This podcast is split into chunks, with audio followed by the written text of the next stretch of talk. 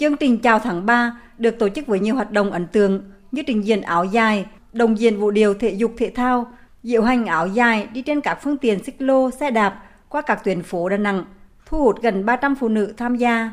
Cả cấp Hội Liên hiệp Phụ nữ thành phố tổ chức phiên chợ không đồng, trao gần 1.000 phần quà tặng trẻ em nghèo, hội viên phụ nữ khó khăn do ảnh hưởng dịch bệnh COVID-19. Dịp này, Hội Liên hiệp Phụ nữ thành phố Đà Nẵng phát động hưởng ứng chương trình Mẹ đỡ đầu, hỗ trợ chăm sóc nuôi dưỡng trẻ mồ côi thời gian từ nay đến năm 2026. Mức hỗ trợ tối thiểu là 500.000 đồng mỗi trẻ một tháng.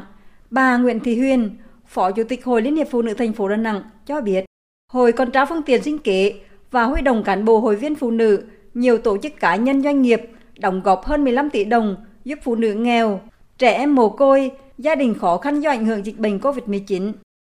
Các cấp hội cũng đã tích cực triển khai nhiều hoạt động ý nghĩa thiết thực, xây dựng các công trình, các cái phần việc góp phần hỗ trợ cho hội viên phụ nữ khó khăn cũng như là trẻ em có hoàn cảnh khó khăn, ổn định cuộc sống, vươn lên thoát nghèo. Kỷ niệm Ngày Quốc tế Phụ nữ 8 tháng 3 thông qua các hoạt động như là tổ chức các cái lễ hội tôn vinh áo dài, ủng hộ cái chương trình đồng hành cùng phụ nữ biên cương, vận động các cá nhân, các cái tổ chức xây dựng 130 cái mô hình sinh kế hỗ trợ cho phụ nữ vùng biên giới, huy động được rất là nhiều các cái nguồn lực bằng những cái phần quà, hết sức ý nghĩa.